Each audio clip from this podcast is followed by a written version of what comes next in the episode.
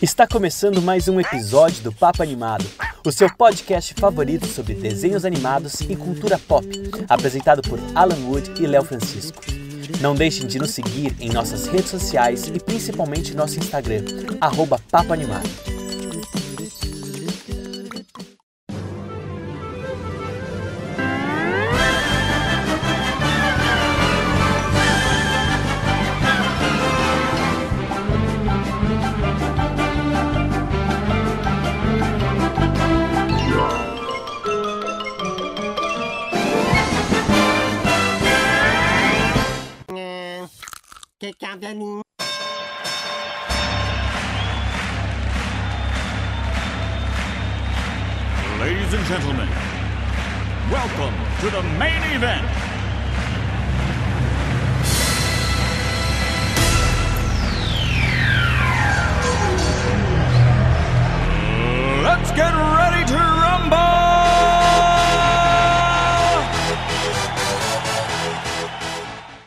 Everybody get up, it's time to slay now. We gotta. Ah, eu já errei o inglês, tá, galera? Tá começando mais um episódio do podcast Papo Animado. Eu tava no Letras.terra tentando pegar essa música, nunca soube cantar. E não vai ser hoje que eu vou aprender também.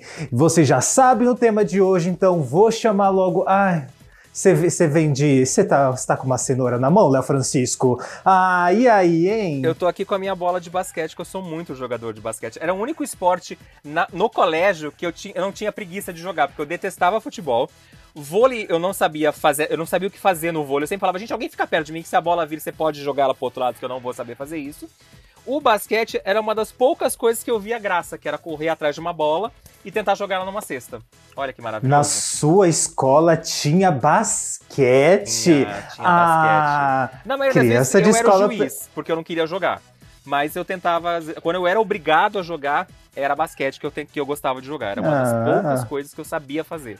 Bem na aula de educação física, além de reclamar.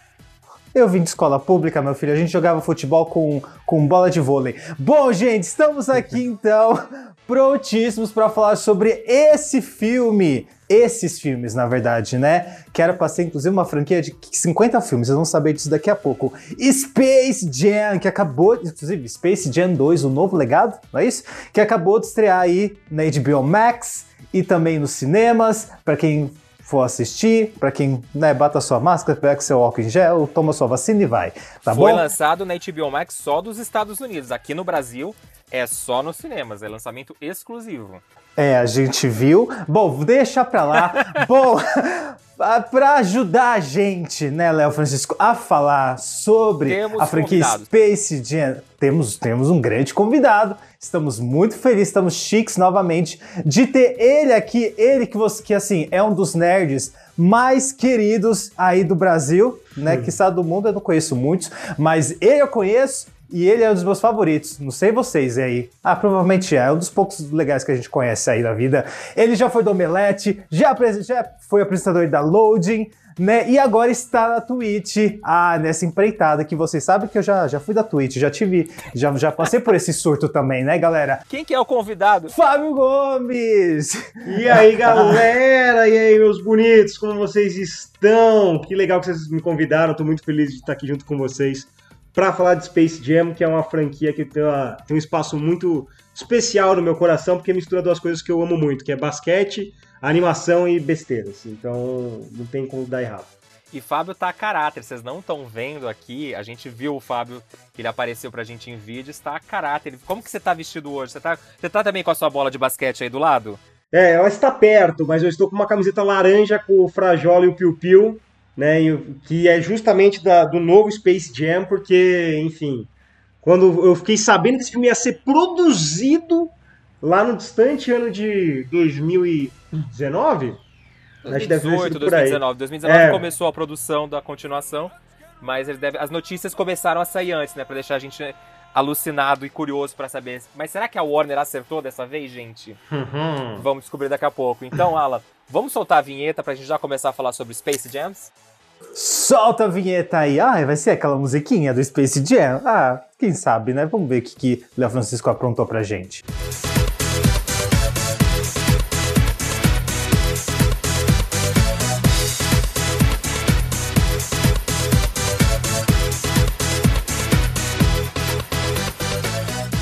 Comemorando 25 anos do seu lançamento, Space Jam chegou nos cinemas dos Estados Unidos, o primeiro filme, no dia 15 de novembro de 96, e aqui no Brasil chegou no dia de Natal de 96. Foi um grande sucesso de bilheteria o primeiro filme, mas foi um fracasso de crítica. Os críticos do mundo inteiro reclamaram do primeiro filme longa-metragem onde a gente tinha os personagens clássicos do- do- dos Looney Tunes com o maior jogador de basquete de todos os tempos. Alan, do que que fala o Space Jam? Conta pra gente. Momento sinopse. Alienígenas, alienígenas querem que Pernalonga e sua turma tornem-se a principal atração de um parque de diversões.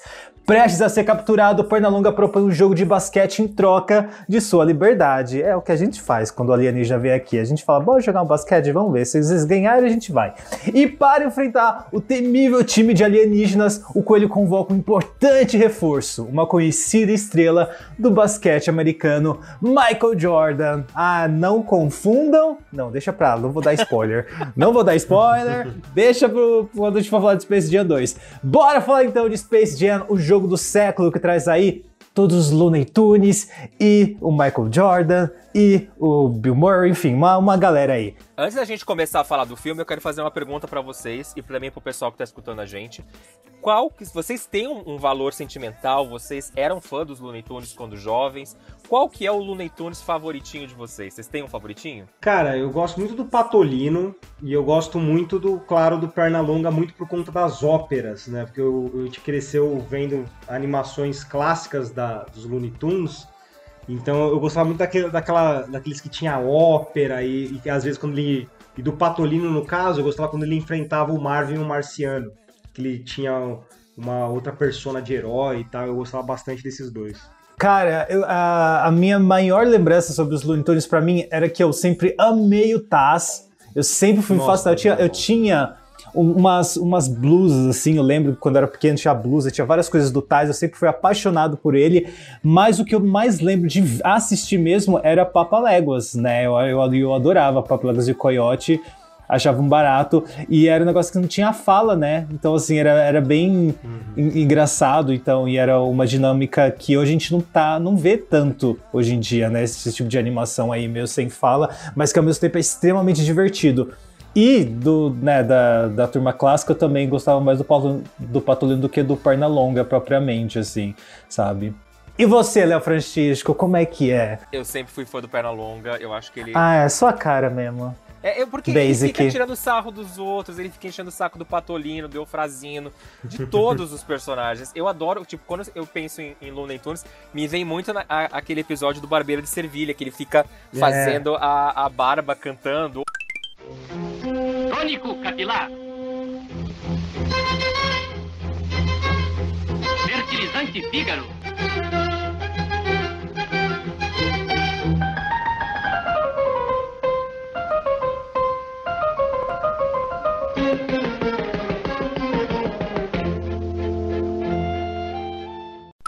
Ou aqueles que ele fica como maestro. Mas eu também gosto muito do, do Papaléguas e do Coyote, tanto que depois do sucesso do, do Space Jam e do fracasso do, do outro filme que eles lançaram logo na sequência, o Looney Tunes de Volta à Ação, que esse a gente também vai comentar rapidamente É. ainda hoje, é, a Warner, nos últimos anos, se eu não me engano, há uns 10 anos atrás, ela tentou trazer os Looney Tunes de volta para os cinemas com alguns curtinhas que a passavam antes de filmes. Se eu não me engano, como Cães e Gatos 2 teve um curta do Papaléguas em 3D que estava bem legal, mas isso durou acho que uns dois ou três filmes no máximo. Acho que passou no Como Cães e Gatos, no Segredo do, daquele filme das Corujas, que eu não lembro o nome, Uhum. da Warner. Vocês, qual, vocês lembram qual que é esse filme, gente? Ah, é. O Segredo das Corujas? É, Segredo das... Mas não acho que não chama Segredo das Corujas, chama... É, é, eu, eu lembro que, era, que parecia uns, umas corujona. Tinha uma coruja, branca que parecia de Sim. Hogwarts. Isso. Não é a origem de não sei o que, a lenda de não sei o que, não é uma Pode coisa meio ser, assim? É, a lenda vem- das corujas, era uma coisa assim. E teve um outro filme infantil também que eles colocaram os, os epi- esses, epi- esses curtinhas de 3, 4 minutos do Papaléguas e do, do Coyote. E parece que não funcionou tão bem, né? Aí demorou praticamente 10 anos para os Looney Tunes voltarem de novo para os cinemas. Uma marca super conhecida da Warner, né? Você pensa em Warner, você lembra dos Looney Tunes, né? É, é bem, bem fácil você associar. Tanto que o Pernalonga, durante muito tempo, foi o, o- o principal logo do, do- da Warner Animation. É o Mickey deles. Mas também, né, botaram, botaram os curta nos filmes que ninguém foi ver, como Cães e Gatos 2. Não foi direto pra vídeo esse filme? Ninguém viu esse E filme. O filme das E era- corujas é a lenda dos guardiões. Beleza, nem a gente não ia acertar nunca. Ah, o outro era Zé Comé e o filme que passou. Acabei de ver aqui no Ou seja, realmente ninguém só filme ver. Ninguém fui ver. Ou seja, eu nem, nem sabia que tinha tido esses curtas. Mas realmente o Pernalonga é o Mickey da Warner, né? Então é, é, é, é o mascotezinho deles e tal. Faz sentido ali. Mas é isso. E, e o, engra- o engraçado, né? A gente já, já, já entrando um, pouco, um pouquinho aí na questão do, do Space Jam, é que toda a história por trás desse filme é que veio através de comerciais, né? Eu acho isso- isso uma, uma, uma coisa muito barata, assim, né? Lá, lá para 1992, né? Uns quatro anos antes do lançamento, é, a Nike foi promover o Air Jordan 7, né? Durante o Super Bowl, e eles fizeram ali uma préviazinha com o Jordan, Michael Jordan e o Pernalonga aí, meio que no mesmo time e tal. E aí foi quando surgiu aí essa. A galera começou a falar, pô, que legal esse, esse comercial. E se fizesse alguma coisa a mais? Né? Poxa, que. Caramba. E aí foi quando começaram a falar, pô, acho que a gente pode apostar nisso. O capitalismo novamente. Aí, é, é ele que é ele que que promove aí, promove esse grande filme é o capitalismo, galera. Graças Sim. ao capitalismo temos aí Space Jam, jogo do século. É, foi basicamente o pessoal vendo esse comercial, que é um comercial super divertido mesmo, e aí olhando e falando, mano, pera, acho que tem coisa aí. E aí teve, teve toda a montanha russa da carreira do Jordan e tal, que eles aproveitaram também no, no roteiro pra usar pra alguma coisa, né? Pra a saída dele pro beisebol, então, porque isso foi antes de tudo do beisebol, né? Que vem acontecendo no filme. A saída dele pra jogar beisebol. Então, eu, eu, eu gosto muito dos comerciais do Air Jordan e também, né? Os comerciais do LeBron são muito bons mais pra frente. Ajudaram eles a atuar, mas assim, não tanto. Não tanto. E isso praticamente o que- mostra no filme foi o que aconteceu com o Jordan, né? Ele meio Sim. que deixou a carreira de, jogador de basquete pra tentar o beisebol. Então, podemos dizer que o filme é quase que uma biografia do, do, do jogador e fez com que o basquete, o basquete é um esporte muito famoso nos Estados Unidos. A galera para pra assistir os jogos, é tipo o nosso futebol aqui. A galera para domingo pra assistir os jogos, a galera compra caderno, camiseta. Aqui no Brasil e no resto do mundo, o basquete nunca foi um esporte tão é, lembrado. Claro, a gente tem Hortência, o, o Oscar, é Oscar que chamou o outro? Oscar, Oscar, tá sabendo bem, hein, Hortência, galera? Você vê, Oscar, realmente Magic não é muito Paula. popular. Isso, a gente tem uns jogadores que são famosos por conta das Olimpíadas, mas a gente lembra que existe basquete no Brasil na época das Olimpíadas. A gente tá começando agora as Olimpíadas do Japão, a gente lembra dos esportes que existem. E com o lançamento de Space Jam, que foi um puta sucesso no mundo inteiro, todo mundo ficou meio que nessa febre do basquete na, na época. Vocês também, na, na época, acredito eu, também vocês eram jovens nesse período. Eu, pelo menos, graças a Deus, em 96 ainda era jovem. O... Sim, cara, é que tipo. Eu sempre, eu sempre gostei muito de basquete, né? Então, pra mim, é, é- é meio um pouco diferente falar qual é a relação com o jogo em relação ao geral, né? Porque o Brasil, nessa época, ainda tinha o resquício da geração 87, que ganhou o Pan-Americano lá nos Estados Unidos, é, que é a geração do Oscar, né? E aí essa geração ainda, tipo, ainda também tinha no feminino a Hortência Magic Paula, a Janete brilhando na WNBA. Então, foi essa meio que essa geração meio que me fez ter vontade de ver basquete, né? Porque brasileiro, eu gosto dessa frase, que brasileiro não gosta tanto de esporte, ele gosta de ver brasileiro ganhando. E, e no caso do basquete, isso acontecia muito nessa época. É, o, Brasil, o Oscar virou o maior cestinha da história das Olimpíadas nesse período e por aí vai. Então isso me puxou muito pro basquete, né? E não tinha nada maior no basquete do que Michael Jordan. E então, tipo, eu tinha um fichário do Chicago Bulls, apesar de eu não ser o torcedor do Chicago Bulls, eu tinha um fichário do Chicago Bulls, eu tinha várias coisas envolvendo basquete já dessa época, muito porque a geração brasileira me empurrou para isso e muito porque você pesquisava basquete em qualquer lugar, né? não tinha Google na época, mas você queria saber qualquer coisa de basquete, você sabia de Michael Jordan, né? Então, o e o filme só ajudou esse amor a crescer ainda mais. Eu tinha, eu lembro que na época do colégio eu cheguei a ter também, né? Foi, foi mais ou menos nesse período do lançamento do filme que eu cheguei a ter caderno de basquete também. Que meio que virou uma febre aqui no Brasil, né? Você falou isso que os brasileiros. Eu lembro que a, a Magic Paula chegou aí lá no meu colégio, deu Ah, que autógrafo pra todo mundo, falou um pouco da, da importância do, do basquete. Os professores tentavam, acho que, levar. Acho que ela foi a única famosa que, que chegou aí lá a falar um pouco sobre como que era. Se eu não me engano, ela estudou no colégio que eu estudei, por isso que ela foi. Mas o, o legal é que apresentou. A gente teve também não só a fase do basquete, mas quando o Brasil ganhava muito no vôlei de praia ou no vôlei de quadro, o vôlei virou destaque, a Globo passava todos os jogos. A gente teve o Guga, tenista, todo mundo falando sobre isso. É, é meio que o que você falou, né, Fábio? A gente só, uhum. só meio que dá destaque para um esporte olímpico ou para algum esporte, modalidade, tirando o futebol, que o futebol tá o ano inteiro, quando o pessoal começa a ganhar, né? Sim, exatamente. É, tanto que o, o, o, brasileiro só gosta tanto de futebol porque. Futebol masculino ainda, né? Porque ele é um negócio que veio de muito tempo. Né? Mas aí o resto, os outros esportes, ele não dá tanta atenção quanto poderia e deveria dar até que esses, esses esportes ganhem destaque. Como foi o caso mesmo que você falou, do vôlei, foi isso, como foi o caso do basquete nos anos 90. E foi o caso do UFC, que teve uma, uma geração de brasileiros, vários brasileiros campeões em várias categorias diferentes. E aí depois que né, começou a, a diminuir o número de brasileiros campeões, a febre do UFC, que nem teve no começo dos anos 2010, foi diminuindo. Né? A própria Fórmula 1, né? A Fórmula 1 explodiu a própria Fórmula Senna 1. na década de 90. Exatamente. O Rubem Barrichello tava dando aquela meio tremulada e hoje em dia a gente nem sabe quem tá, quem tá correndo, quem tá ganhando. A gente sabe só que o Hamilton tá ganhando tudo praticamente. Exatamente. Gente, minha contribuição para esse papo é é, se nem Zac Efron High School Musical me fez gostar de basquete, não vai ser o Pernalonga que vai, tá? Essa é a minha contribuição para esse papo de esporte, nunca fui, né? Bora falar então do filme agora. Eu amei essa aula de, de esporte, adorei, me senti em outro podcast, fui transportado por uma... Eu fiquei... Eu e realmente você adorei, ficou galera. que eu falei sobre esporte, né? Porque não é uma não, eu que... fiquei citando dados, não, porque em 1990, Rubinho eu falei, o quê? Meu filho... Mas falando sobre o filme, tem uma curiosidade legal, é que a Warner investiu muito grande no lançamento e na produção do Space Jam. Não somente em marketing e essas coisas, mas na produção. Nessa época, a Warner contratou muitos artistas para trabalhar na casa. Eu lembro que se você parar para ver, a gente teve um lançamento de um filme do Batman da década de 90 e 93, Batman e a Máscara dos Fantasmas, e logo depois, três anos depois, via o Space Jam. E depois do Space Jam, com, a, com, o, com o sucesso das animações, a gente teve eles lançando a Espada Mágica, o o Gigante de Ferro e outras produções que a gente que a gente já que lembra agora, uma aventura Lego. A Warner nunca foi uma empresa que investiu pesado em animação, mas sempre ela estava indo na onda, tentando lançar alguma coisa e fazer um, um certo sucessinho.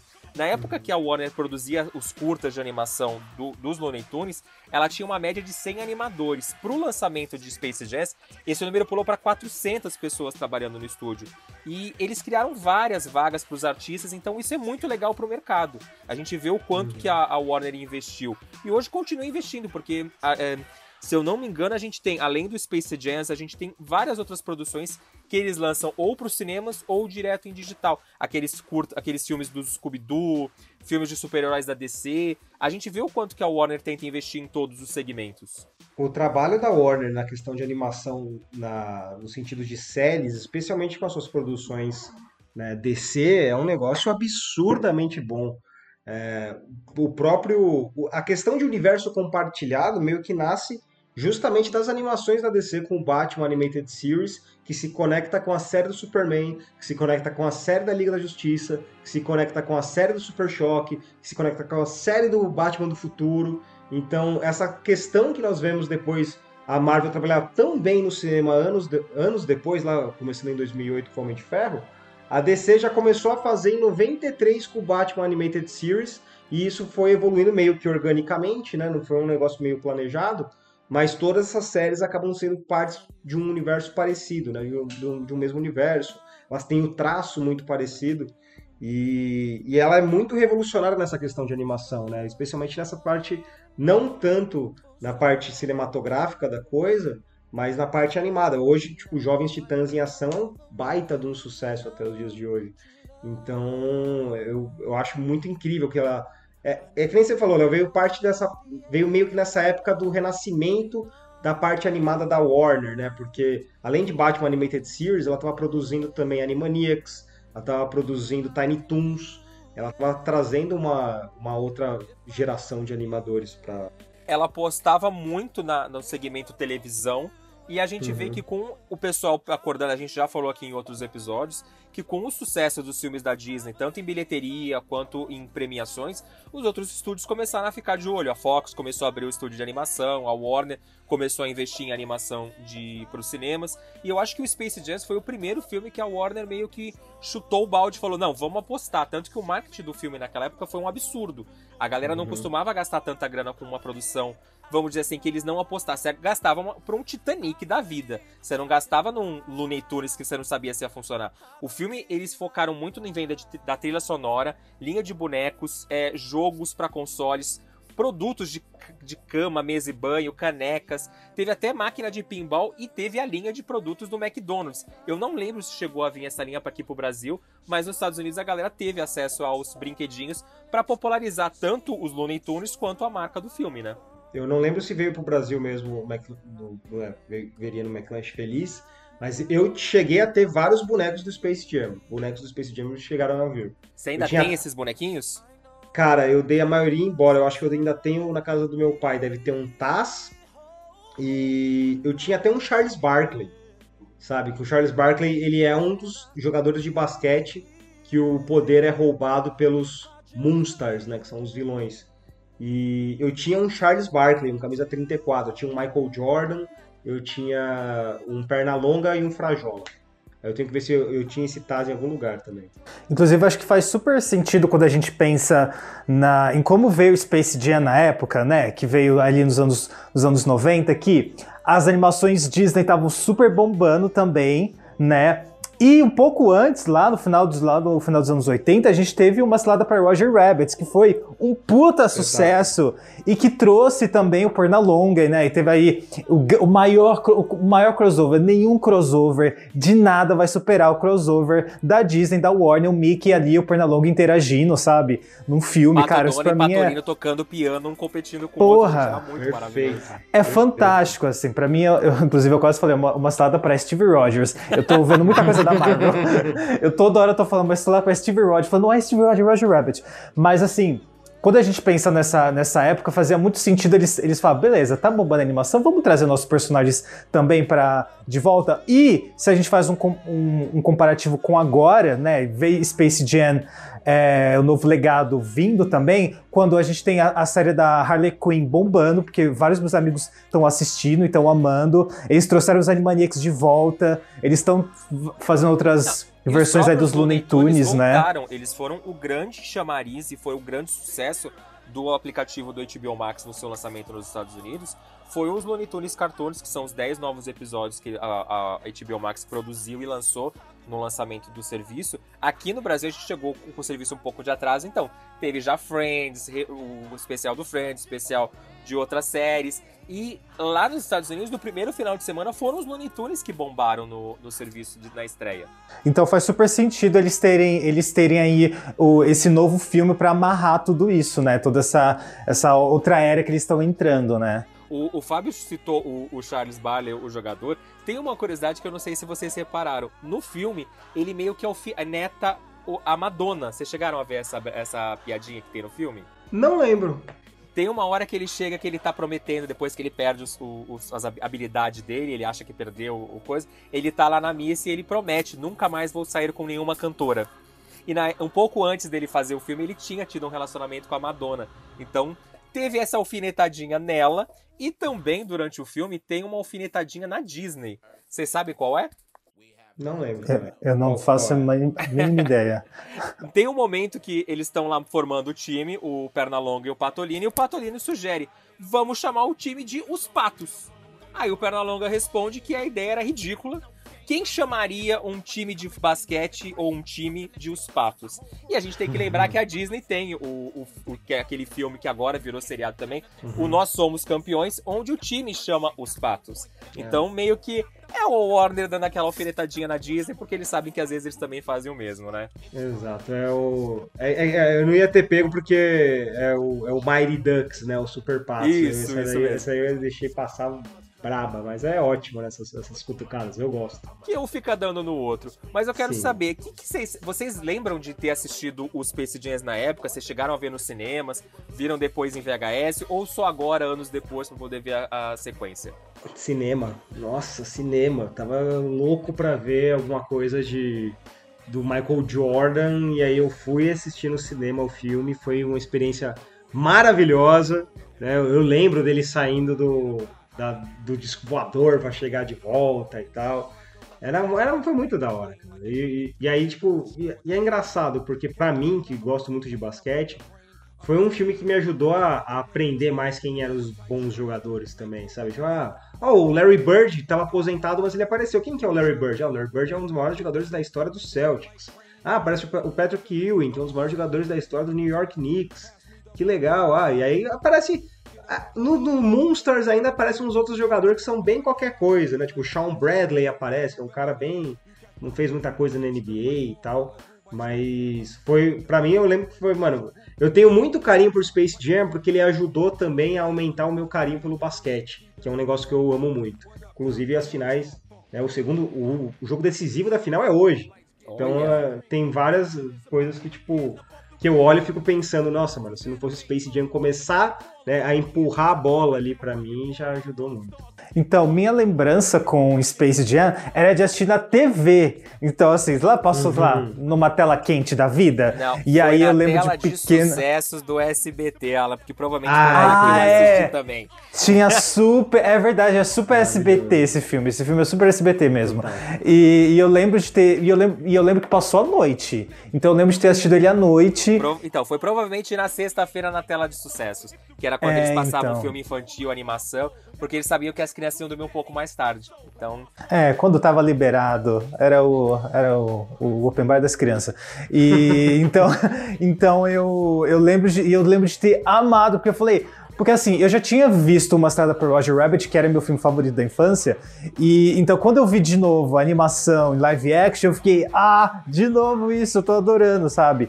Então eu lembro de ter esse sentimento muito legal de ver Space Jam. Eu lembro que eu amava a música. E se eu não me engano, eu já cheguei a ouvir essa música até no rádio. Acho que tocava no rádio, sabe? Tipo, pra promover, não sei se pra promover o filme porque as pessoas achavam legal, mas tocava e tocava nas festas também. Eu lembro de muita festa do- dos meus, meus coleguinhas de escola e tocava essa música, sabe? E a gente ficava lá co- com uma, com a bola, não tinha bola de basquete, mas eh, bola de vôlei que pula. Então a gente ficava lá com a bola de vôlei, fingindo que tava sendo o Pernalonga e o Mike Jordan. Eu tenho essa, essa lembrança bem vívida. que música que era? Era o I Believe I, I- I Can Fly? Deus me livre, meu filho. Esse homem tá canceladíssimo. É o, a, a música tema mesmo. Né, né, né. Não tem nem como jogar basquete com I Believe I Can Fly. Exatamente. É, Essa era tudo. Everybody get up, it's time to slam now. We got the real jam going down. Welcome to the Space Jam. Here's your chance, do your dance at the Space Jam. Alright. Essa música que eu citei do, do cara cancelado, que eu nem sabia que ele tava cancelado, nem lembro agora quem é. Eles ela venceu o Grammy Awards na época como melhor música original para um filme de, cinema ou TV. Então, essa ficou bem conhecida na época do, do lançamento do filme. I believe I can fly. I believe I can touch the sky. I think about it every night. E a outra também que tocava no trailer, na, na campanha de divulgação. Eu tenho a lembrança, eu acho que eu cheguei, eu não lembro se eu cheguei a ver alugar o VHS do Space Jams ou se eu vi na televisão primeiro e depois aluguei pra ver de novo. Mas eu lembro muito é, forte de ter assistido no SBT à noite, ter ficado esperado, esperando até o final pra poder assistir o, o filme até tarde. E eu lembro que na época eu tinha gostado muito do filme. É, eu assistia sempre, sempre gostei de assistir os episódios do Pernalonga, do Patolino, dos Looney quando passava, mas eu lembro que quando ver, ver o filme, ver os personagens ganhando vida, não era 3D como acaba sendo hoje, mas tinha um brilho a mais, um especial você ver eles no filme, e ainda mais legal interagindo com personagens humanos que não era tão comum naquela época. A gente tinha a Salada para Roger Rabbit, mas não era uma coisa que a Disney ou e os outros estúdios estavam apostando tanto. Foi um período durante a, a década de 60 e 70 que o Walt Disney trabalhou com esses filmes que misturavam é, live action com personagem desanimado, mas nesse que você vê ele entrando no mundo dos leitores era muito legal pra gente que era criança na época. E rever o filme hoje em dia, confesso que eu não, não assisti só agora, se eu não me engano, faz um, um ou dois anos que eu já tinha revisto Space Jazz. O filme continua super legal. Eu me diverti do começo ao final das, assistindo o filme essa semana. Isso que eu ia perguntar, revendo o filme, como é que é? Porque as, é que a gente tem histórias, né? De tipo, Que tem um filme que você ter visto, amava. Né? É, que você amava na infância, aí você tem esse preciosismo, e aí quando você vai rever, fala, putz, é uma bosta. Como é que é esse sentimento pra vocês revendo Space Jam? Ele continua legal? Você já consegue ver uns probleminha ali e falar, hum, acho que era legal só na minha infância, agora já não é tão legal. Como é que é Cara, isso? eu revi faz algum tempo, né? Eu acho que foi no final do ano passado, mais ou menos, já, então já foi mais recente. É claro que ele tem algumas coisas que envelheceram mal, né? Todo o conceito do personagem do, do Pepe, né, que é o Gambá, é todo errado, né? Tanto que ele já foi, né, é, descon- desconectado, não, ele já foi descontinuado, né? Descontinuado pela Warner. E tem, tem algumas coisas que não, não envelheceram bem, né? Que são piadas mais da época, dos anos 90. Mas a maioria do filme em si eu ainda acho bem divertido, sabe? Tipo. Assim, é o que eu falo. Eu não sei o que as pessoas esperam de um filme em que um atleta profissional vai jogar basquete contra o Pernalonga pelo destino de qualquer coisa, sabe? Tipo, o conceito já é absurdo, então você não pode esperar muita coisa além disso, sabe? Tem ser quanto mais absurdo, melhor. Não dá pra esperar um roteiro de Cannes, assim, tipo, não, Exato. vai vir com aquele roteiro de Cannes que a gente quer que ganhe o Oscar. Mas eu acho que ele cumpre a função dele, que é entreter a garotada. E É. eu- e- e é aquela coisa, eu acho que mesmo com algumas coisinhas que envelheceram mal no filme, o, o Fábio citou o do, do Gambá, tem também o, o fato que hoje em dia virou polêmica da Lola Bunny, que foi o primeiro filme que ela É. apareceu, a personagem não existia até o, o lançamento do filme. Do, com o sucesso dela, ela acabou entrando em outras produções. Eu até fui pesquisar, falei, mas o Baby Looney Tunes não era antes do Space Jam? Não, foi depois. Então a gente vê que a, a, a, a personagem era super sexualizada, mas era o contexto que ele vivia na época. E hoje não funciona mais. Tanto que pra mim, assistindo o novo Space Jam, ela não me incomodou. De tipo, ah, eu acho Não, fiquei incomodado com a roupa dela. Achei a roupa dela legal, funciona pros dias de hoje. É, E eu acho que o filme não. Ele continua funcionando bem. Não sei se pra garotada de hoje em dia ele funciona tão bem quanto o novo. Mas. E você, Alan, o que, que você achou? Ele tem um ritmo um pouco, talvez um pouco menos frenético do que as, do que acho que a galera a galera, que galera, as crianças é, talvez estejam mais acostumadas, né? Eu acho que um bom comparativo é quando a gente vê, por exemplo, a família Mitch, a Revolta das Máquinas, que é um- um- uma loucura por segundo e é tipo muita coisa acontecendo e você entende por que, que tem muita coisa acontecendo, porque a gente tá na geração TikTok, os vídeos têm 15 segundos, você tem que prender as pessoas em 15 segundos e já ir pra próxima piada e já ir, pro- sabe? Então o filme ele, ele, tem, ele, ele tem esse ritmo um pouco mais lento, mas eu revi e eu achava que eu não ia gostar tanto, porque pra mim é um filme que tinha ficado da minha infância. Não foi diferente de uma cilada para Roger Rabbit, que eu levei e que eu revejo todos os anos e que eu continuo achando maravilhoso. Space Jam tinha ficado ali naquele contexto e eu fiquei ali e falei, ah, não vou mexer. Não... Ah, eu, eu gostava na época, mas sei lá. Vai que estraga, e né? aí, Vai que. É, deixa ali, deixa ali, deixa ele quieto. Mas aí eu fui rever e não me incomodou tanto, assim, sabe? Eu fiquei tipo, cara, é um filme bobo, mas ele funciona sendo bobo, ele tem essa função, e isso é uma das críticas que eu, que eu fico toda hora no Twitter debatendo, é que, tipo, nem todo filme tem que ser um, um super evento, tem que ser incrível e maravilhoso e foda. Todo mundo espera que o filme seja indicado ao Oscar, tipo, mano, vai assistir o filme e se diverte, sabe? Uhum. Mas também porra, tem, tem aqueles- um problema. Eu penso muito naquele fato do que o estúdio me vende. Se o estúdio tá me vendendo um sessão da tarde gostoso que eu vou me divertir, Sim. beleza, não tem problema. O foda é quando o estúdio me promete um puta filme que vai ser foda pra caralho, tipo Vingadores Ultimato, e ele me entrega um filminho merda. Aí você fala, hum. Prometeu Ih, demais. Mas eu acho que tem. Esqueci o que eu ia falar. Galera, foi. Tava na ponta da Idade, língua. né? Ela e- tá e- chegando pra todo mundo. Não, mas eu acho que, por, exe- por exemplo, é, tem uma questão de marketing aí, que as, as empresas querem vender brinquedo, querem vender. E de repente eles querem que, que seja. Que as pessoas acreditem que seja um filme incrível. Ele não quer passar despercebido.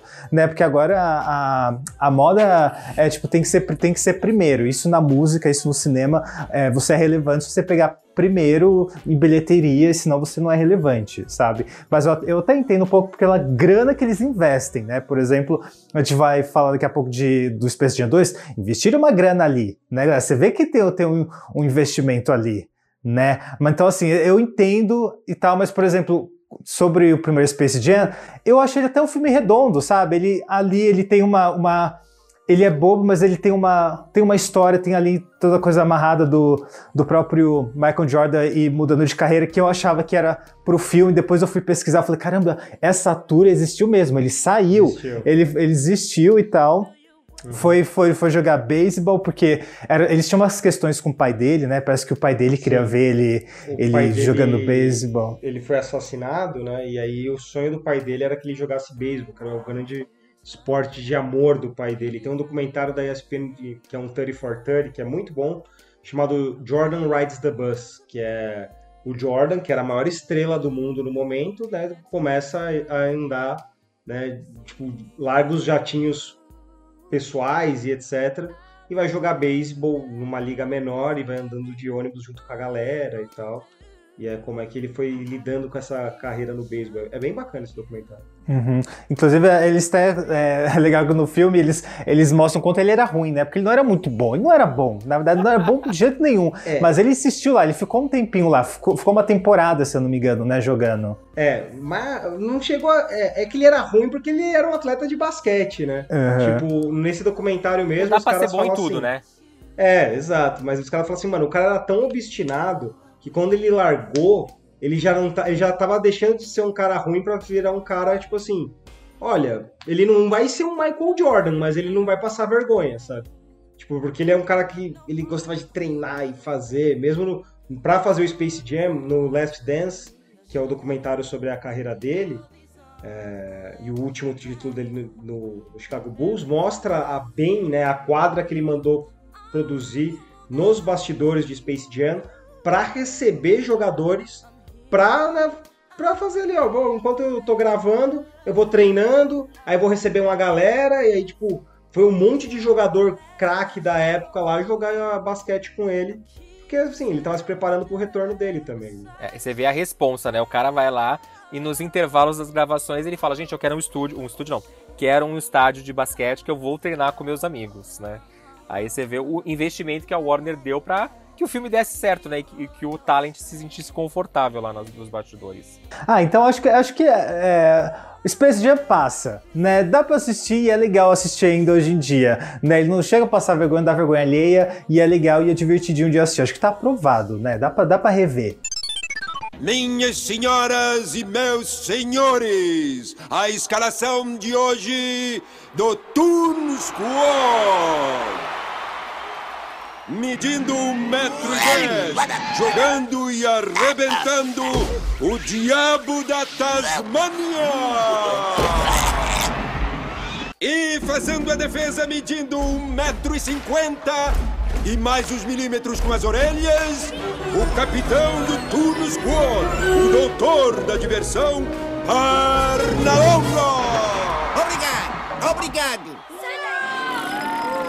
E agora, o grande técnico do Toon Squad, com 2 metros e 10 da Carolina do Norte, a sua realeza aérea, Michael Jordan!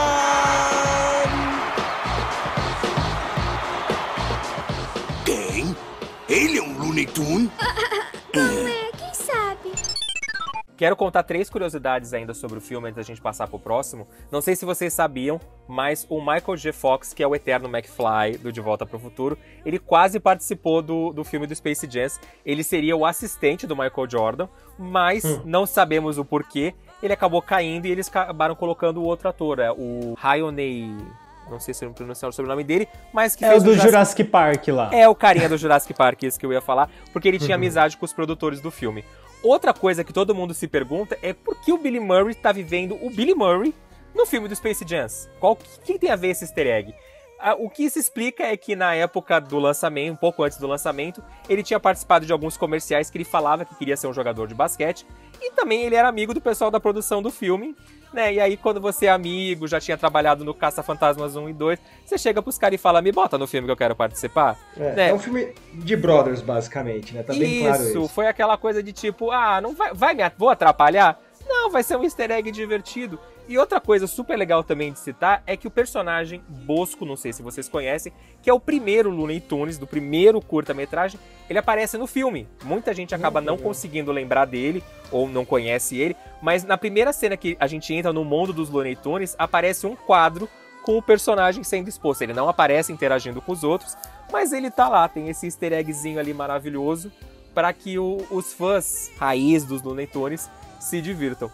Outra coisa que eu quero também citar é que, como a gente falou agora há pouco, esse não é, é o Space Jams, é, o novo legado, não é a primeira continuação dos, do filme do Space Jams. No começo dos anos 2000, em 2003, foi lançado o Looney Tunes de Volta à Ação, onde a gente tinha os personagens do, do Pernalonga, Patolino, interagindo com Brandon Fraser e o Steve Martin. Esse filme foi um grande sucesso de crítica, mas foi um grande fracasso de bilheteria. O oposto do Space Jams, né? Que o primeiro filme foi um puta sucesso de, de crítica, mas não, não funcionou muito. E queria saber de vocês agora, que vocês estavam empolgados para ver Space Jam no novo legado, estavam com medo que fala, hum, o Warner pode dar uma pisada no tomate e estragar esses 25 anos de história. O que, que vocês estavam? Qual era o sentimento de vocês para assistir esse novo filme? Apenas ansiedade. Eu só quando eu fiquei sabendo, eu já falei, mano, é isso, tem que fazer logo, pelo amor de Deus. O LeBron é, é o cara que tá no nível do Jordan na questão de qualidade de basquete, de fama e etc.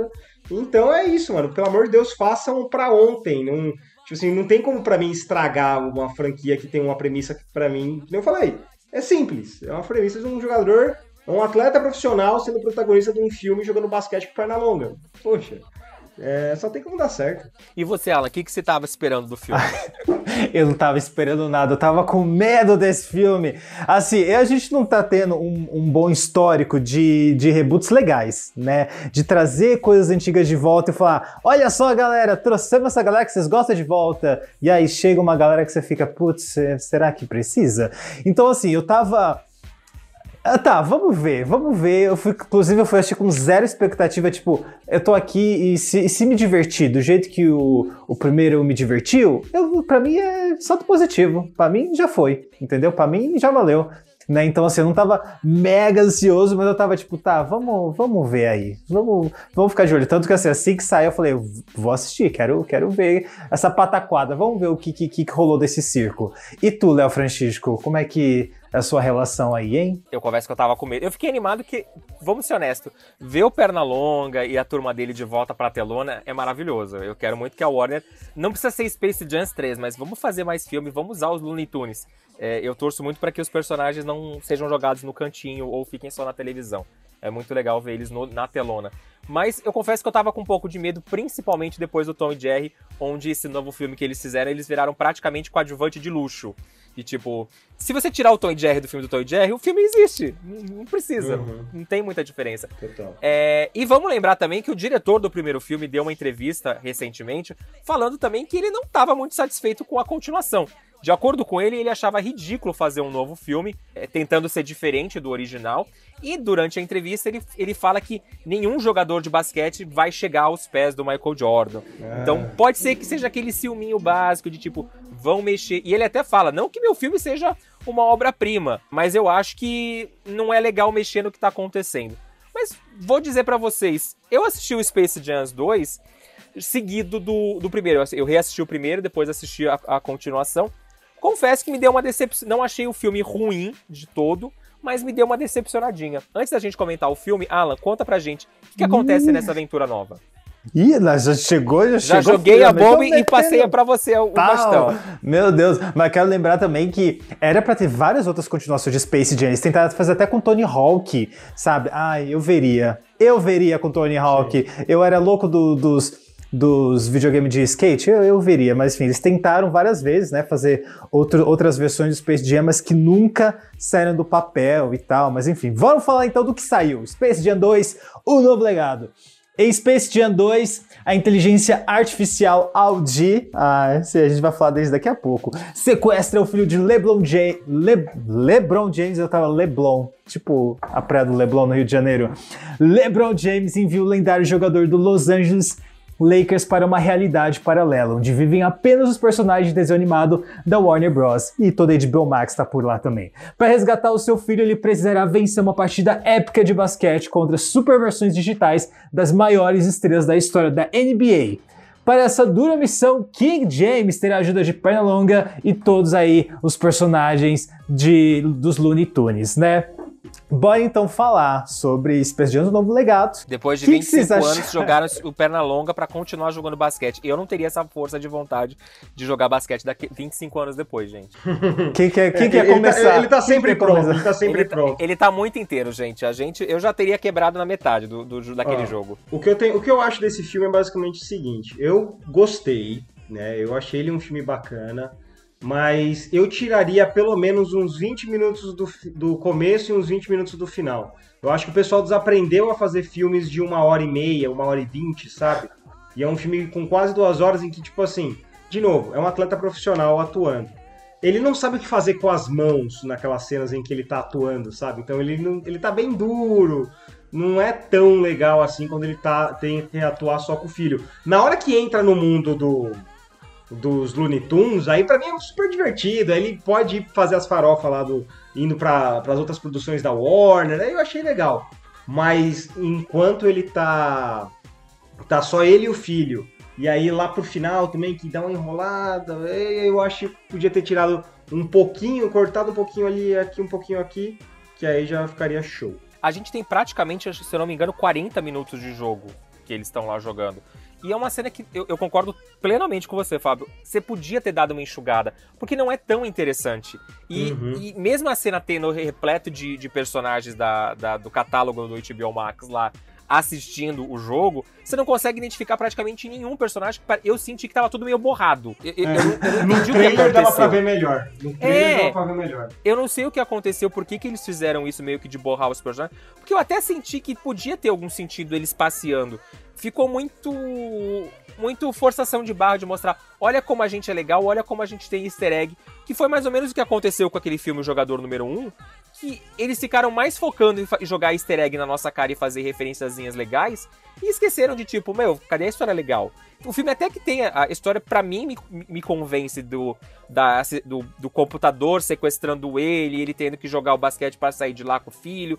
Tudo isso pra mim funciona. Só que podia ter aproveitado um pouco mais a história de você. Até a parte do vamos recolher os personagens que foram espalhados pelo universo da Warner. Funciona legal a ideia. Mas, tipo, podia ter um algo mais ali. Ou não simplesmente ele chegar lá, pegar, você fazer uma referenciazinha a um filme ou uma série e pronto, deu tudo certo. Podia ter criado uma coisinha melhor. Nenhum personagem falou, não, vou ficar, vai acontecer isso. É tudo muito fácil, tudo acontece muito fácil. Se- Não sei se vocês pararam, pararam pra, pra ver e tal, mas eu tava tentando. Teve um momento que eu fiquei tentando ver quem tava atrás do jogo, né? O que que tá rolando ali atrás, quem são essas pessoas, né? Identifiquei alguns, mas quando você começa a olhar demais, você vê que é um GIF. Que, que ele é.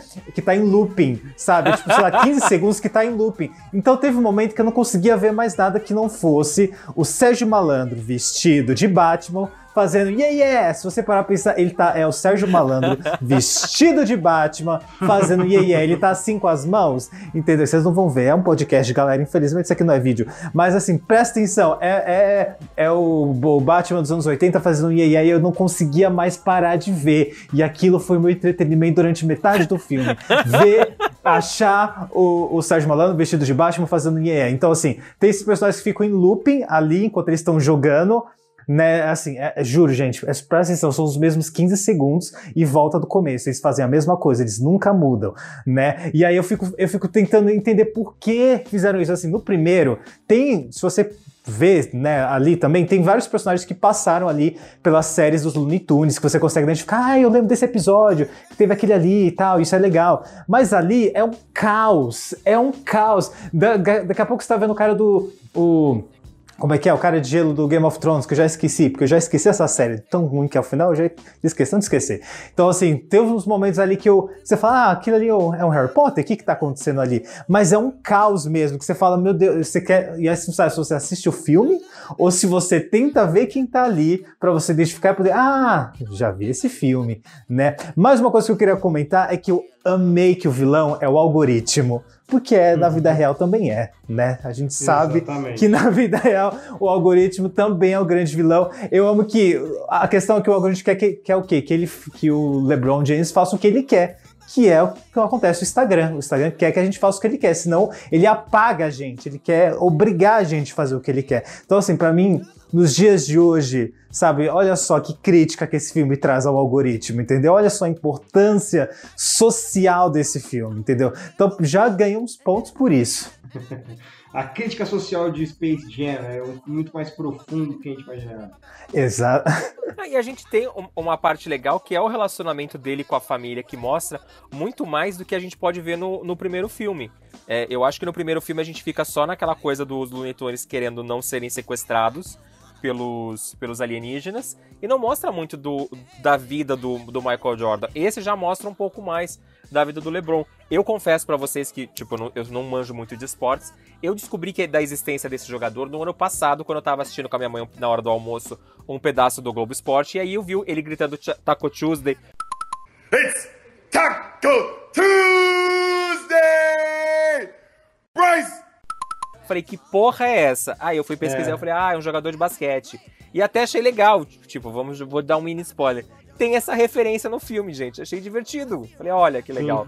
O que me fez conhecer. Mas eu não acho que ele seja um, um astro. Pra quem conhece basquete como o Fábio, pode até ser. Mas eu acho que pro grande público, eu não sei se as pessoas sabem realmente quem ele é, tirando o cara do meme. É, eu, eu, eu não posso entrar nessa discussão, porque pra minha cabeça e pra minha bolha, ele acaba sendo um negócio muito grande, sabe? Ele é muito maior do que qualquer outra coisa. Eu acho que ele, depois do Cristiano e do Messi, ele acaba sendo o atleta mais conhecido da minha bolha. Mas aí é a minha bolha, né? É, então, a minha bolha, tirando o meme, eu nunca vi ninguém comentar ele. Eu ainda vejo o pessoal falar mal do Neymar, falar mal de outros jogadores, na minha bolha o pessoal fala mal de esporte. Mas, é, a gente vê o pessoal comentando na época de Copa, mas ele não tinha, até esse dia que eu vi a, a- a brincadeira na televisão, ele não tinha entrado na minha bolha. Ah, eu, eu sabia por nome, assim, eu conheci, eu já tinha ouvido falar e eu sabia que ele é um, um grande nome do basquete. Mas assim, se me mostrasse a foto, eu ia saber quem é? Não. Mas, eu, mas se falasse o nome, eu ia falar, ah, sei, ele, fa- ele eu ia falar, ah, ele é famoso por jogar basquete nos Estados Unidos. Ia ser isso que eu ia falar. Mas o Léo tinha comentado a questão sobre, ah, né, mostra muito mais a história deles. Eu senti que, assim, o primeiro filme, o, o Michael Jordan tá lá pelos Looney Tunes, né? Os Looney Tunes precisam dele. Né? Então acho que a história é um pouco mais focada nos Looney Tunes, que é, uma, que é o que eu curto mais. E eu sinto que nesse filme é tudo, toda a questão do LeBron James, assim. É- é- ele só entrou, assim, os Looney Tunes entraram ali por acaso, né? Ah, tá, tá ali. Exatamente. Né? E eu acho que eu ficou. E eu fiquei tipo, ai, mas eu. Eu fico. O que, que os, os Looney Tunes estão fazendo aqui de mesmo, gente? Já não lembro mais. Sabe? Podia que ter você fica. chamado o Harry Potter pra jogar basquete ou fazer um jogo de quadribol. Ah! Ah, não, é. Esse foi, foi um dos meus problemas com, com o filme, foi justamente a demora pra entrar o Pernalonga no filme. Demorou demais pra mim pra aparecer, então. Eu, eu entendo bem isso o que você tá falando. É, porque eu, eu às vezes eu, eu esquecia da função deles no, na, no filme, sabe? Tipo, mas por que, que eles precisam fazer, jogar isso mesmo? Sabe, sabe o que você tem que lembrar? No primeiro filme você sabe, eles, eles não querem ser sequestrados, né? E por isso que o, o Michael Jordan tá lá. Mas aí você fala, aí você sabe, tá, o LeBron James quer sair dessa realidade, obviamente, né? Um grande pesadelo viver dentro do, do algoritmo. Realmente, eu também faria a mesma coisa, tudo pra sair de lá. Mas ah, eu fico, eu fico pensando, mas cadê os Looney? Sabe, no, Space Jam não era pra ser sobre eles? E aí eu senti que o filme não é sobre eles, sabe? É sobre. É muito mais sobre a questão do LeBron James e tal, tal, tal, do que, do que eles especificamente, sabe? Tem ali um- um- uma ponta emocional, acho que eu gosto dessa questão do, do, do começo que mostra que, tipo, todos eles estão espalhados, né, em vários universos e as cenas são muito legais. Eu adorei a cena de Mad Max, sei lá, com É, com o. Papa Legos, eu achei muito legal, muito foda. E eles interagindo com, com os outros filmes, pra mim, foi- é um dos pontos altos do filme, que eu, uma das coisas que eu mais gosto. Mas em algum momento depois disso, pra mim, tipo, sei lá o que, que eles estão fazendo ali, sabe? Podia colocar qualquer outro personagem. E o filme conserta isso, isso eu achei um- uma vantagem, porque não faz sentido eles estarem se matando pra ajudar o cara pra sair de lá. Tanto que chega no final, o cara fala: se eu ganhar, todos vocês vão ficar presos aqui. Aí o pessoal do Looney Tunes, a gente já mora aqui. Aí ele fala: mas vocês vão ser deletados. Aí eles falam: ah, então tudo bem. Então, Então, beleza. é uma pergunta que você fica se fazendo durante o filme, falando, mas por que, que eles estão se matando de, de, de tudo isso? Tá todo mundo tão. tão. Tão devoto a ajudar esse cara que eles não conhecem praticamente ele. O Uhum. oposto do Michael Jordan, ok, é o Michael Jordan que tá ajudando o Pernalonga, porque ele conhece o Pernalonga, ele gosta do Pernalonga, ele tem esse valor sentimental com os personagens pra poder ajudar. E por que que o- o- os, os Looney Tunes vão parar a vida deles pra ajudar um cara que eles não sabem quem é? Exato. Isso, da- isso daí que são aqueles pequenos furinhos do roteiro. Mas, de novo, né? Eu vou, eu vou abraçando a ideia porque eu só queria ver o LeBron jogando basquete com Pernambuco. Era só isso que eu queria. Eu queria falar uma coisa que eu queria também saber a opinião de vocês sobre os vilões. Por exemplo, no primeiro filme, a gente tem os vilões super caricatos, que são os alienígenas, todo meio erradinhos, que depois eles roubam o, talento do- dos jogadores principais. E nesse novo filme, eu entendo por que, que eles fizeram isso. Óbvio, eles querem pegar, como a gente falou, essa nova geração de molecada que gosta de videogame. Mas eu acho que fica tão frenético e a construção dos personagens, tipo, uma jogadora cobra, um jogador água, que acaba ficando muito mais surreal do que os Looney Tunes já, já são surreais. É, não tem muita construção em volta Isso, desses, e né? você, e, tipo, eles surgem do nada. E você não se envolve com nenhum personagem. Eu achei. Os, filmes, os, os vilões do, do primeiro filme são, são tão divertidos que quando eles aparecem na continuação, me deu um. um- foi um momento que eu sorri. Eu falei, ai que legal! Os vilõezinhos do primeiro filme estão ainda aqui vivendo no mundo dos Looney Tunes. É. Então, você sente alguma coisa por eles. Quando acaba o, o novo filme, Tipo, não faz questão nenhuma. Você não tem nem ódio dos personagens pra você torcer pra que. Você torce pra que eles de- derrotem o grande vilão lá, que é o, o, a- o computador lá, a- o coisinho. Mas você não. Aqueles jo- outros jogadores é tanto faz e tem um visual tão. Eles me lembraram muito os personagens do Ben 10, sabe? Que ele vai criando aqueles Uhum. monstros lá. Total. Então, não, tem personalidade. Eu acho que faltou um pouco de personalidade pros capangas do vilão ou pro pessoal. Mas, como eu digo, eu entendo por que fizeram isso. Tanto que, pra mim, no final do, do jogo, que é aquele jogo todo frenético, que eles ganham milhares de pontos que não faz sentido nenhum pra mim, eu sei que eles estão tentando atingir um público que não sou eu. Pra mim, isso me afasta. Pra mim, me, me- fez o filme se tornar cansativo. Mas eu sei que esse ritmo frenético, essas coisas tudo acontecendo ao mesmo tempo, pra molecada de hoje em dia é o que eles querem. Então, eu Total. espero que pra eles funcione. Não, não vou dizer assim, tipo, ah, acho que vai funcionar. Torço pra que funcione, acredito que sim, pelo sucesso que o filme tá fazendo nesse, nesse primeiro final de semana. Mas eu acho que pro pessoal que cresceu vendo Space Jams e que hoje em dia tem a nossa idade, tipo 30, 40 anos, eu não sei se o filme foi uma, uma coisa que você fala, nossa, vou assistir milhares de vezes. Eu acho que se eu tiver que reassistir, eu vou preferir continuar no primeiro, na minha zona de conforto, que eu, que eu me divirto mais. Olha, eu, eu, fã de basquete, fã do LeBron, eu pulo todo aquele começo, vejo toda a parte do jogo, até o jogo, e aí, ó, fica show pra mim.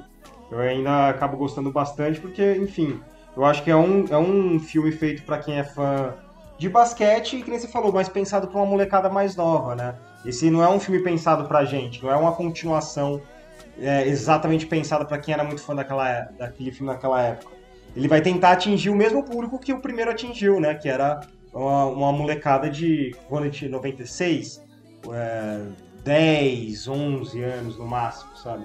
Eu acho que ele vai conseguir atingir bem.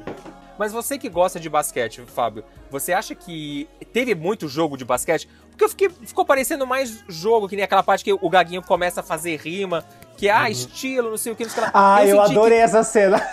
Eu Então, adorei o Gaguinho fazendo rap. Eu, ah, como, eu- me como prendeu. uma pessoa de idade, eu senti que eles ficaram mais na brincadeira do que no basquete em si. O basquete em si Ah, a gente vê muito forte no primeiro filme. Teve o jogo de basquete realmente acontecendo.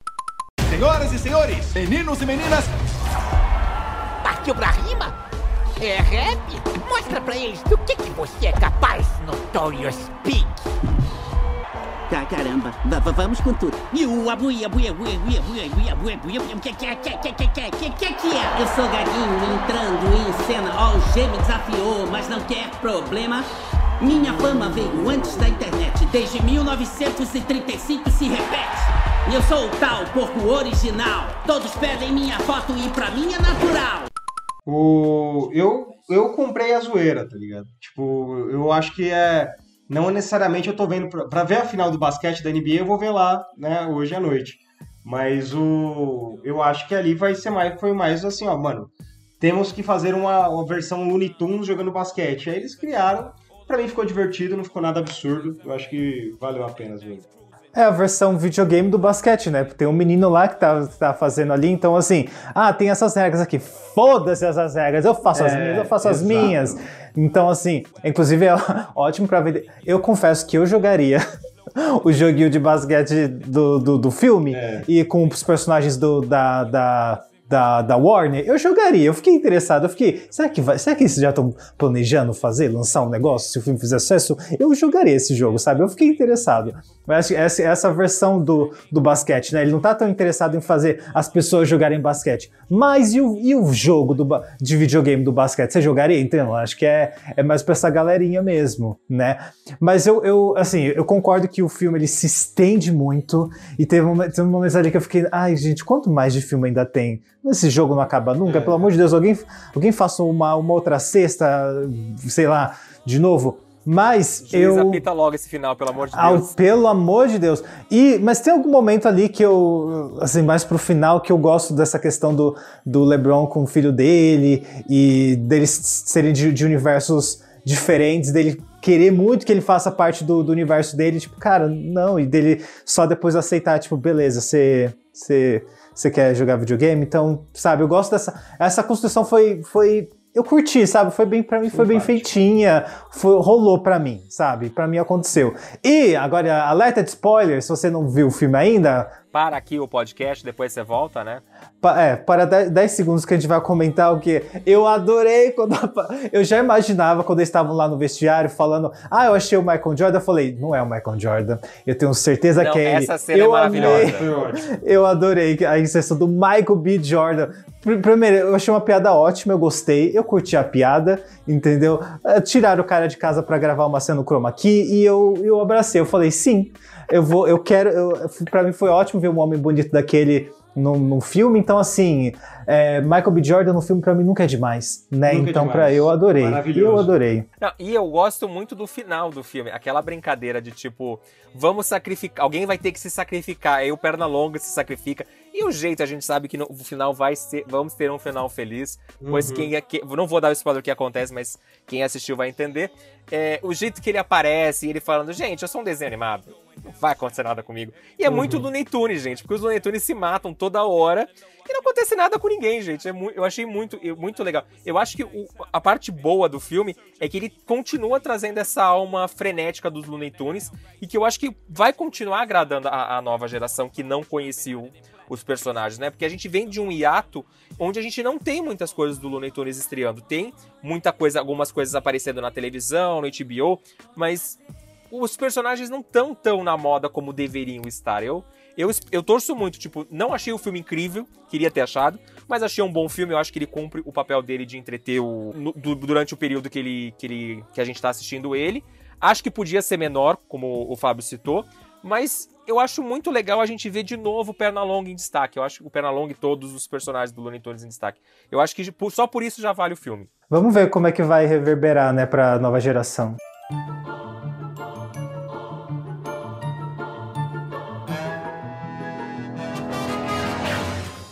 Eu queria falar sobre duas ações que eles fizeram que eu achei muito legal. Não sei se você chegou a ver, Alan. Eles fizeram um. meio que reformaram uma quadra de basquete, tematizaram isso lá na comunidade de Heliópolis. Então, eles estão aproveitando o lançamento do filme. Óbvio que a gente sabe que tudo isso é marketing para poder divulgar o lançamento do filme, mas é muito legal que quando esse marketing ajuda as pessoas. Então eles chamaram a Hortência para a inauguração da quadra, e essa quadra eu acho que vai ser incrível porque vai ajudar muitas crianças da comunidade a se interessar pelo basquete, né? Ainda mais com os personagens do- dos Tunes que o pessoal adora. Eu adorei essa ação, vi que você tinha postado lá, eu achei super legal. É um tipo, existe um, esse, um nome para esse tipo de marketing que é uma, uma coisa marketing com ação positiva positiva, alguma coisa assim, com impacto positivo ou impacto social. E para mim é o melhor tipo de marketing, que assim, você tá vendendo ali seu produto, sua marca, mas você tá realmente fazendo algum tipo de impacto social. E para mim, então assim, para mim eu achei super, super legal, assim, por mais ações como essa com, de marketing com impacto social. Acho super legal. E outra coisa que eu achei muito legal, acho que vocês também devem ter lembrado,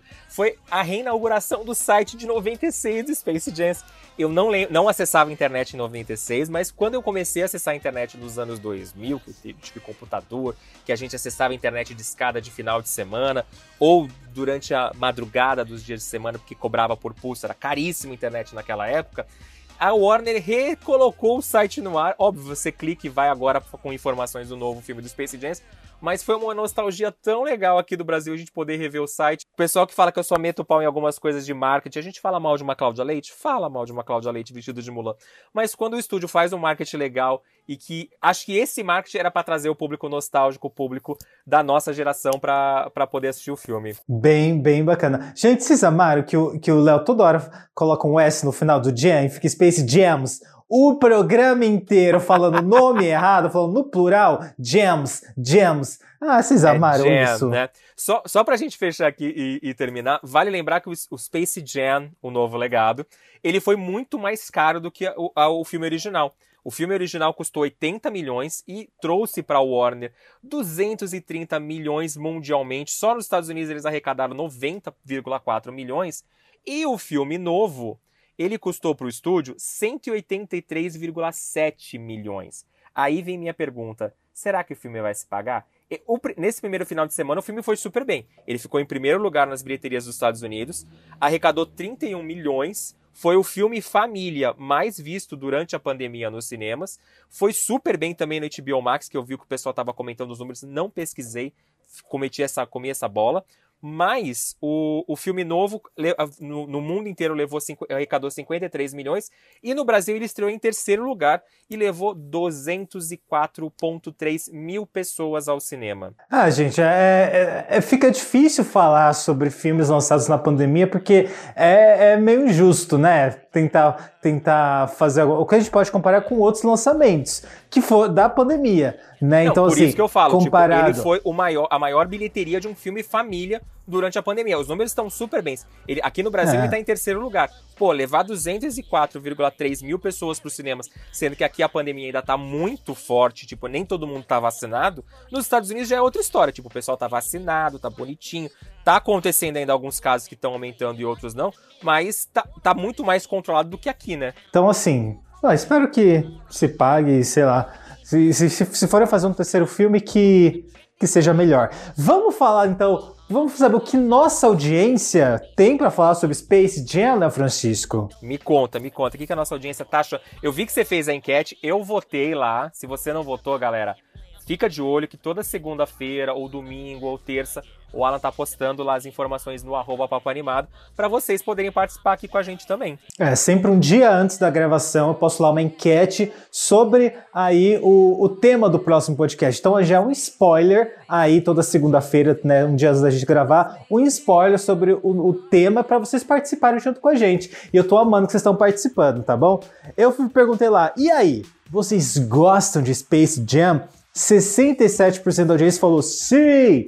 Gostamos. E 33% falou, né, né, né? Então, assim, tem uma galera que gosta, mas tem uma galera também que, que não curte muito. E aí depois eu perguntei qual é o seu nível de, de empolgação aí para Space Jam 2, um novo legado. E, né, lá, no, lá na setinha lá do Instagram, ficou ali no meio, né? Ficou quase 50%. Então, assim, não, a galera não tá exatamente super empolgada para ver esse filme. Será que vai flopar esse programa? Então, galera, será Ai, que a gente fez um programa? Não, Convidado é, tá legal, Gomes... a gente tá divertido, a gente fez lição de casa. Vamos valorizar, Gomes... vamos valorizar. Não, Fábio Gomes com certeza salvou esse, esse programa. Se não fosse ele, talvez a audiência não iria assistir aqueles. E eu perguntei para vocês qual é na relação de vocês com o filme e muitos de vocês comentaram lá, então vamos, vamos às opiniões, né? É, Mr. Gabi Matos falou: só gostava das partes com os Looney Tunes, achava a parte live action muito chata e sem graça, né? Falando aí do primeiro Space Jam. Né? É, o Dear Victor falou: não sou tão fã, mas lembro de gostar quando passava no cinema em casa do SBT. Olha só, gente, realmente. Space Jam é comprovadamente um filme SBT, né, Léo? Isso mesmo. O Alan Gonçalves 300 comentou: Eu gosto bastante porque marcou a minha infância. E o que eu mais gosto é do jogo, porque show. Acho que deve ter um jogo de videogame, então ele também gostava do jogo. Alex Adams esse filme saiu de um comercial de tênis. O pessoal que diz que esse filme é bom só fala, só fala por nostalgia. Metendo pau na gente.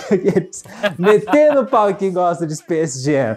O Felipe Salerno, Lip Lock, meu, meu amigo, era a única coisa de esporte que eu amava. Ó, realmente, muita, muita poquezinha, realmente só teve contato com, com esporte. Foi com Space Jam e High School Musical. Isso que eu ia falar, Né? ele, assim, Só ele por começou a, a criação de esporte com Space Jam na década de 90 e nos anos 2000 veio, veio o, o High School Musical pra galera já tá meio familiarizada, né? Zac Efron, Pernalonga. Já pensou um crossover com Pernalonga jogando com Zac Efron basquete? Quem será que ganha? Deus me livre. Marcelo Cardoso Júnior, na época eu fiquei impressionado com a qualidade de iluminação e sombra dos personagens 2D. Olha só, ele, ele tem uma análise técnica, né, do, da animação. Gostei disso.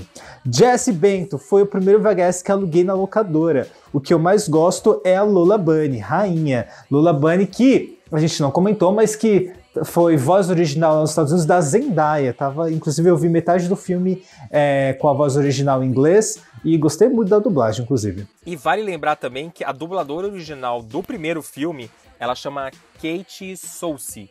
Ela foi chamada para fazer a voz da Lola na continuação, nesse novo filme. Ela dublou o filme inteiro, todos os diálogos, diálogos, todos os diálogos da Lola, só que sem saber a por razões desconhecidas, a Warner resolveu tirar a dublagem dela e chamar a Zendaya para dublar. Isso aconteceu recentemente, aqui recentemente não, há 20 anos atrás aqui no Brasil, com o Shrek, que o, o, o dublador original do Shrek, que dublou o terceiro e o quarto filme, dublou o primeiro filme inteiro, e aí, na, próximo ao lançamento, a Paramount, por motivos de marketing, resolveu chamar o Bussunda para poder dublar. Se você quer saber mais informações ou curiosidades sobre Shrek, temos um podcast especial, né, Alan, falando sobre os 20 anos dessa franquia, que eu sei que tem muita gente que ama. É, tanto que é um dos mais ouvidos.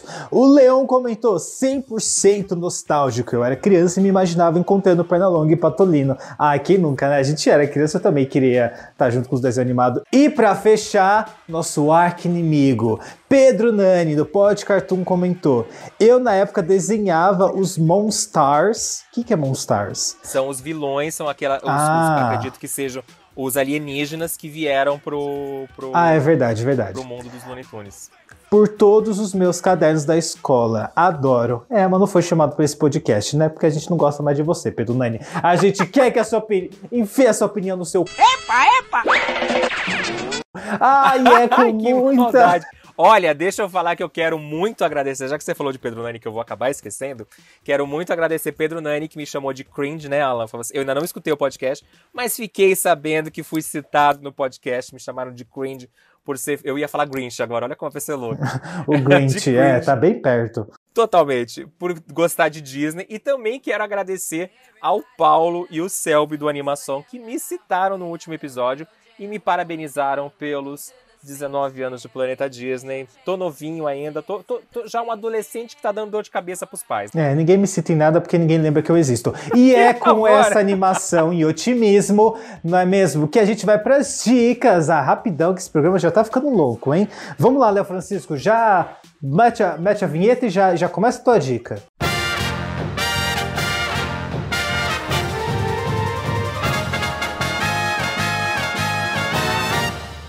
Arrasou, agora não fuja da raia como a Cláudia Raia, Léo Francisco, porque eu falei que era pra você começar. Então você lance a tua Ó, dica agora. Eu não vou indicar novela dessa vez, mas vou indicar dois filmes antigos que eu assisti nesse final de semana, além de Space Jazz, e eu adorei. O primeiro filme que eu vou indicar é um filme de 58 que tá no Disney Plus, que chama O Sino do Zorro, que conta a história de Dom Diego, que vem da cidade do, da capital para a cidade do interior onde mora seu pai, para conseguir ajudar ele a se livrar do capitão malvado que tá prejudicando todo mundo. Esse filme traz um compilado, se eu não me engano, dos três ou quatro primeiros episódios da série clássica do Zorro, que foi um grande sucesso pra Disney no final dos anos 50, começo dos anos 60. Se eu não me engano, a série teve, deixa eu só confirmar aqui, a série teve 78 episódios e durou de 57 a 59. Então, foi um grande sucesso. Essa série foi lançada aqui no, no, Brasil em DVD, passou durante a década de, se eu não me engano, de 60 e 70 na televisão aberta. E hoje em dia você tem só o filme no Disney Plus. Eu torço muito para que a Disney traga a série completa, porque Alan é muito legal. O filme é em preto e branco e eu indico para quem quer assistir uma coisa antiga da Disney para ter uma ideia de como é. E é super divertido ver o Zorro degladiando, lutando espadas, eu adoro assistir. Não é o Zorro do Antano Bandeiras com a Catarina Zeta-Jones, mas é um Zorro mais antigo. E a minha outra dica é do Telecine. Eu fui assistir com a minha mãe esses dias o filme Feitiço Havaiano de 1961 que conta a história do Chad, que volta para casa depois de servir o exército. Os pais dele são ricos e querem que ele trabalhe no negócio da família, mas ele só quer curtir a praia, surfar, os amigos, cantar, e ele acaba arrumando um emprego numa agência de turismo da namorada dele. E aí o filme é com quem? Com quem? Nada mais, nada menos que Elvis Presley. É aquele filme sessão da tarde, gostosinho, que não acontece porra nenhuma, mas que o Elvis está lá cantando várias músicas. É praticamente um filme da Xuxa, onde ela faz uma coisinha, canta uma música, faz uma coisinha, canta uma música. É esse o filme do Elvis. Para quem quiser ver filme antigo, tem essas duas dicas que eu tô dando. Você já assistiu algum deles, Alan? Você gosta do Elvis ou é só no Lily Stitch mesmo? Eu já ouvi falar de Feitiço Havaiano, mas nunca, nunca vi não. Olha, eu te não. digo, dá uma chance. É uma sessão da tarde, tipo, não vai esperando, como a gente citou aqui no, nos episódios, nos, nos, filmes do Looney Tunes, um filme digno de Oscar, porque não tem história. Mas é um filme tão gostosinho, as músicas do Elvis falando sobre Havaí. É, o filme se passa no Havaí, é tão gostosinho. Tem a minha música favorita do Elvis, que toca no final do Lily Stitch. Eu acho que vale super a pena dar uma chance e ver um filmes um pouco diferentes do que a gente está acostumado. Wise men say only fools rush in, but I can't help falling in love with É, eu, talvez eu passe. Bom, gente, minha dica, eu falei que eu tava de mal, né, da HBO Max, ainda estou, um pouco, né? Mas é, essa série é tão boa que eu não posso deixar de indicar, que é Hacks, né? H-A-C-K-S, tá bom? Hacks, ou Hacks, é uma série de comédia que assim, que é super levinha lá, tem seus 30 minutinhos, que fala sobre uma comediante que já tá em uma certa idade, fazendo show em Las Vegas, e ela tá para perder os shows dela, né? Ela tá, tão querendo aposentar a véia. Tão querendo aposentar a véia, né? E aí um um empresário, não é empresário, um agente resolve juntar ela com uma roteirista aí de seus 20 e poucos anos, né, que que foi cancelada na internet por causa de uns tweets, né? Perdeu o emprego e fala: tá, junta com essa minha novinha que escreve umas coisas engraçadinhas pra internet e vê o que que dá. Então o, a série fala muito sobre a, as relações individuais das duas, sobre como, em que momento as duas estão da vida mas também sobre como as duas vão interagir. E é, assim, é muito engraçado que no começo você fala, gente, isso aqui não vai dar certo. Isso não vai dar certo. Como é, que, como é que esse negócio vai dar certo? E a série trabalha de uma forma tão gostosa de, de assistir a, a, as duas é, se odiando e ao mesmo tempo começando a se entrosar. E é feito de um jeito que quando elas começam a se dar bem, você fala como é que isso aconteceu mesmo? É tão natural, sabe? E, e é super engraçada. Eu, eu, eu gente, eu, sabe quando você gargalha? Assim, tipo uma cena nada a ver, uma cena nada a ver, mas são pequenas coisinhas que eles colocam, mas que você chora de rir. Então, foi exatamente isso. Eu quero muito que tenha a segunda temporada, acho que vai ter, né? Tem um gancho ali. Então, é maravilhosa. Vão assistir lá na HBO Max, né?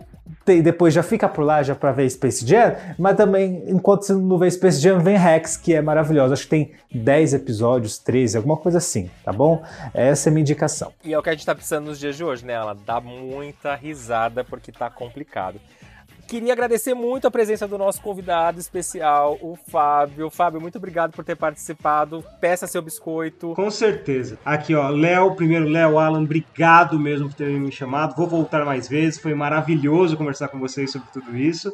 E agora podem me ver na Twitch. Eu tô na Twitch de segunda a sexta, sempre fazendo live às 4 horas da tarde, falando sobre filme, game, quadrinho, o que tiver na cabeça. Então, das 4 até onde o coração mandar, eu tô lá na Twitch sempre com o login tipo, twitch.tv barra 1 Fábio Gomes, o número 1 Fábio Gomes. Igual. Aí você pode me achar como 1 Fábio Gomes no Twitter, no TikTok, no Instagram, onde você quiser. É tudo um Fábio Gomes. E você, Alan, onde a gente te encontra essa semana? O que, que você tá aprontando aí no, no, sul do Brasil? Tá muito frio por aí? Amigo, tá frio, mas podia estar tá mais, tá? Eu queria, você sabe que frio para mim nunca é demais, né? Sempre de menos. Bom, vocês me seguem no Instagram, no arroba alanwood.mp4 e no, no Twitter como alanwood underline, tá bom, galera? E no TikTok, The Hollywood Show. E também não esqueça de seguir o Papo Animado, né? Arroba Papo Animado, curta nossas fotos, comente também Fique atento para as nossas enquetes para você participar também aqui do Papo Animado. E tu, Léo Francisco? Eu, eu duvido que você gosta de frio, Alan, que você tava biscoitando sem roupa esses ah, dias no Instagram que eu, eu vi. Eu amo uma nude. Ah, mas isso aí é... Isso aí é... Isso aí nada, eu não, não tô tímido, eu tô tímido. Vou, vou, vou, dizer que eu adorei seu comentário dessa semana falando que, tipo, enquanto você tá pedindo para as pessoas assistir, escutarem o podcast falando de Ursinho Poo, você tá falando outras besteiras também no mesmo lugar, né? É uma Exatamente. bipolaridade de Alan. Mas vocês me encontram no arroba Cadê o Léo Francisco no Instagram e no arroba Léo Francisco no Twitter, onde eu tô falando várias informações babuzeiras. Quero também aproveitar agora aqui para também para agradecer, já que eu já agradeci antes, e agradecer o pessoal da Roboto e da loja da Carton que mandou pra gente, né, Alan? Fomos notados. Olha que maravilhoso. Mandaram um kit lindo da nova coleção Pride, porque a gente tem que ter orgulho o ano inteiro, não só no mês de junho. A gente postou nas nossas redes sociais o que, que a gente ganhou, então corre lá para ver. Você já postou o que, que você ganhou, Alan? Já postei. Inclusive, esse episódio está sendo no sábado. Na sexta-feira teve uma postagem muito especial no meu Instagram. Corre lá pra ver, hein? Porque eu me esforcei, hein, galera. Eu, eu fiz render essa publi. E vamos ficando por aqui, mas já vou deixar aquele comentário pra gente já dar uma, um, um gostinho do que vem por aí na semana que vem. Alan, você lembra qual que é o tema da semana que vem? Já tá preparando o nosso chá? Semana que vem é dia de chá. Ah, com certeza. Eu, eu amo que ele sempre dá uma dica pra eu lembrar, que ele sabe que eu nunca lembro. Na semana que vem, fãs de Alice, fiquem atentos aí, porque vamos entrar no País das Maravilhas. Ai, é. tá chocado com esse gancho? Ah, tá Maravilha. chocado, hein? E é um país mesmo das maravilhas, porque eu já estou vacinado nessa semana, felizinho, que tomei minha primeira dose. E Alan, na semana que vem, já vai estar tá vacinado, não vai? Não, ainda não, porque ainda aqui tá no talento, bicha. Aqui no Paraná tá lenta a coisa. Só em setembro, Viu? provavelmente, Quem mandou você mudar de, de, de, de cidade? Devia ter continuado aqui em São Paulo porque nosso queridinho Dória tá competindo quem tem o pau maior com o governador do Rio de Janeiro. Já tô vacinadinho, bonitinho. Toma minha segunda dose, Alan, em agosto. Olha que maravilhoso. Pois é, que bom para você, né? Que bom para você. Ótimo, tá bom? É, é bom quando vai para São Paulo, a gente, a gente, já vai no cinema, já tá, entendeu? Nossa, é sessão cinema, hein, quando eu for para São Paulo. Eu quero ver três filmes num dia. Você, você se vire, lute, você né? se vire. Então, é, gente, vamos exatamente. ficando por aqui. Obrigado mais uma vez por vocês terem escutado o programa até o final. Comenta lá no nosso arroba papo animado o que, que vocês acharam. Everybody get up and not stays down. Space Jam, Space Jam, na, na. Alright. Tchau. Beijo maravilhosos. Por hoje é só, pessoal. Bom, acabou, pessoal. Essa frase é minha. Sai pra lá, meu chapa. Deixa o astro fazer isso. Acabou, pessoal. Acabou, pessoal. Já posso ir para casa?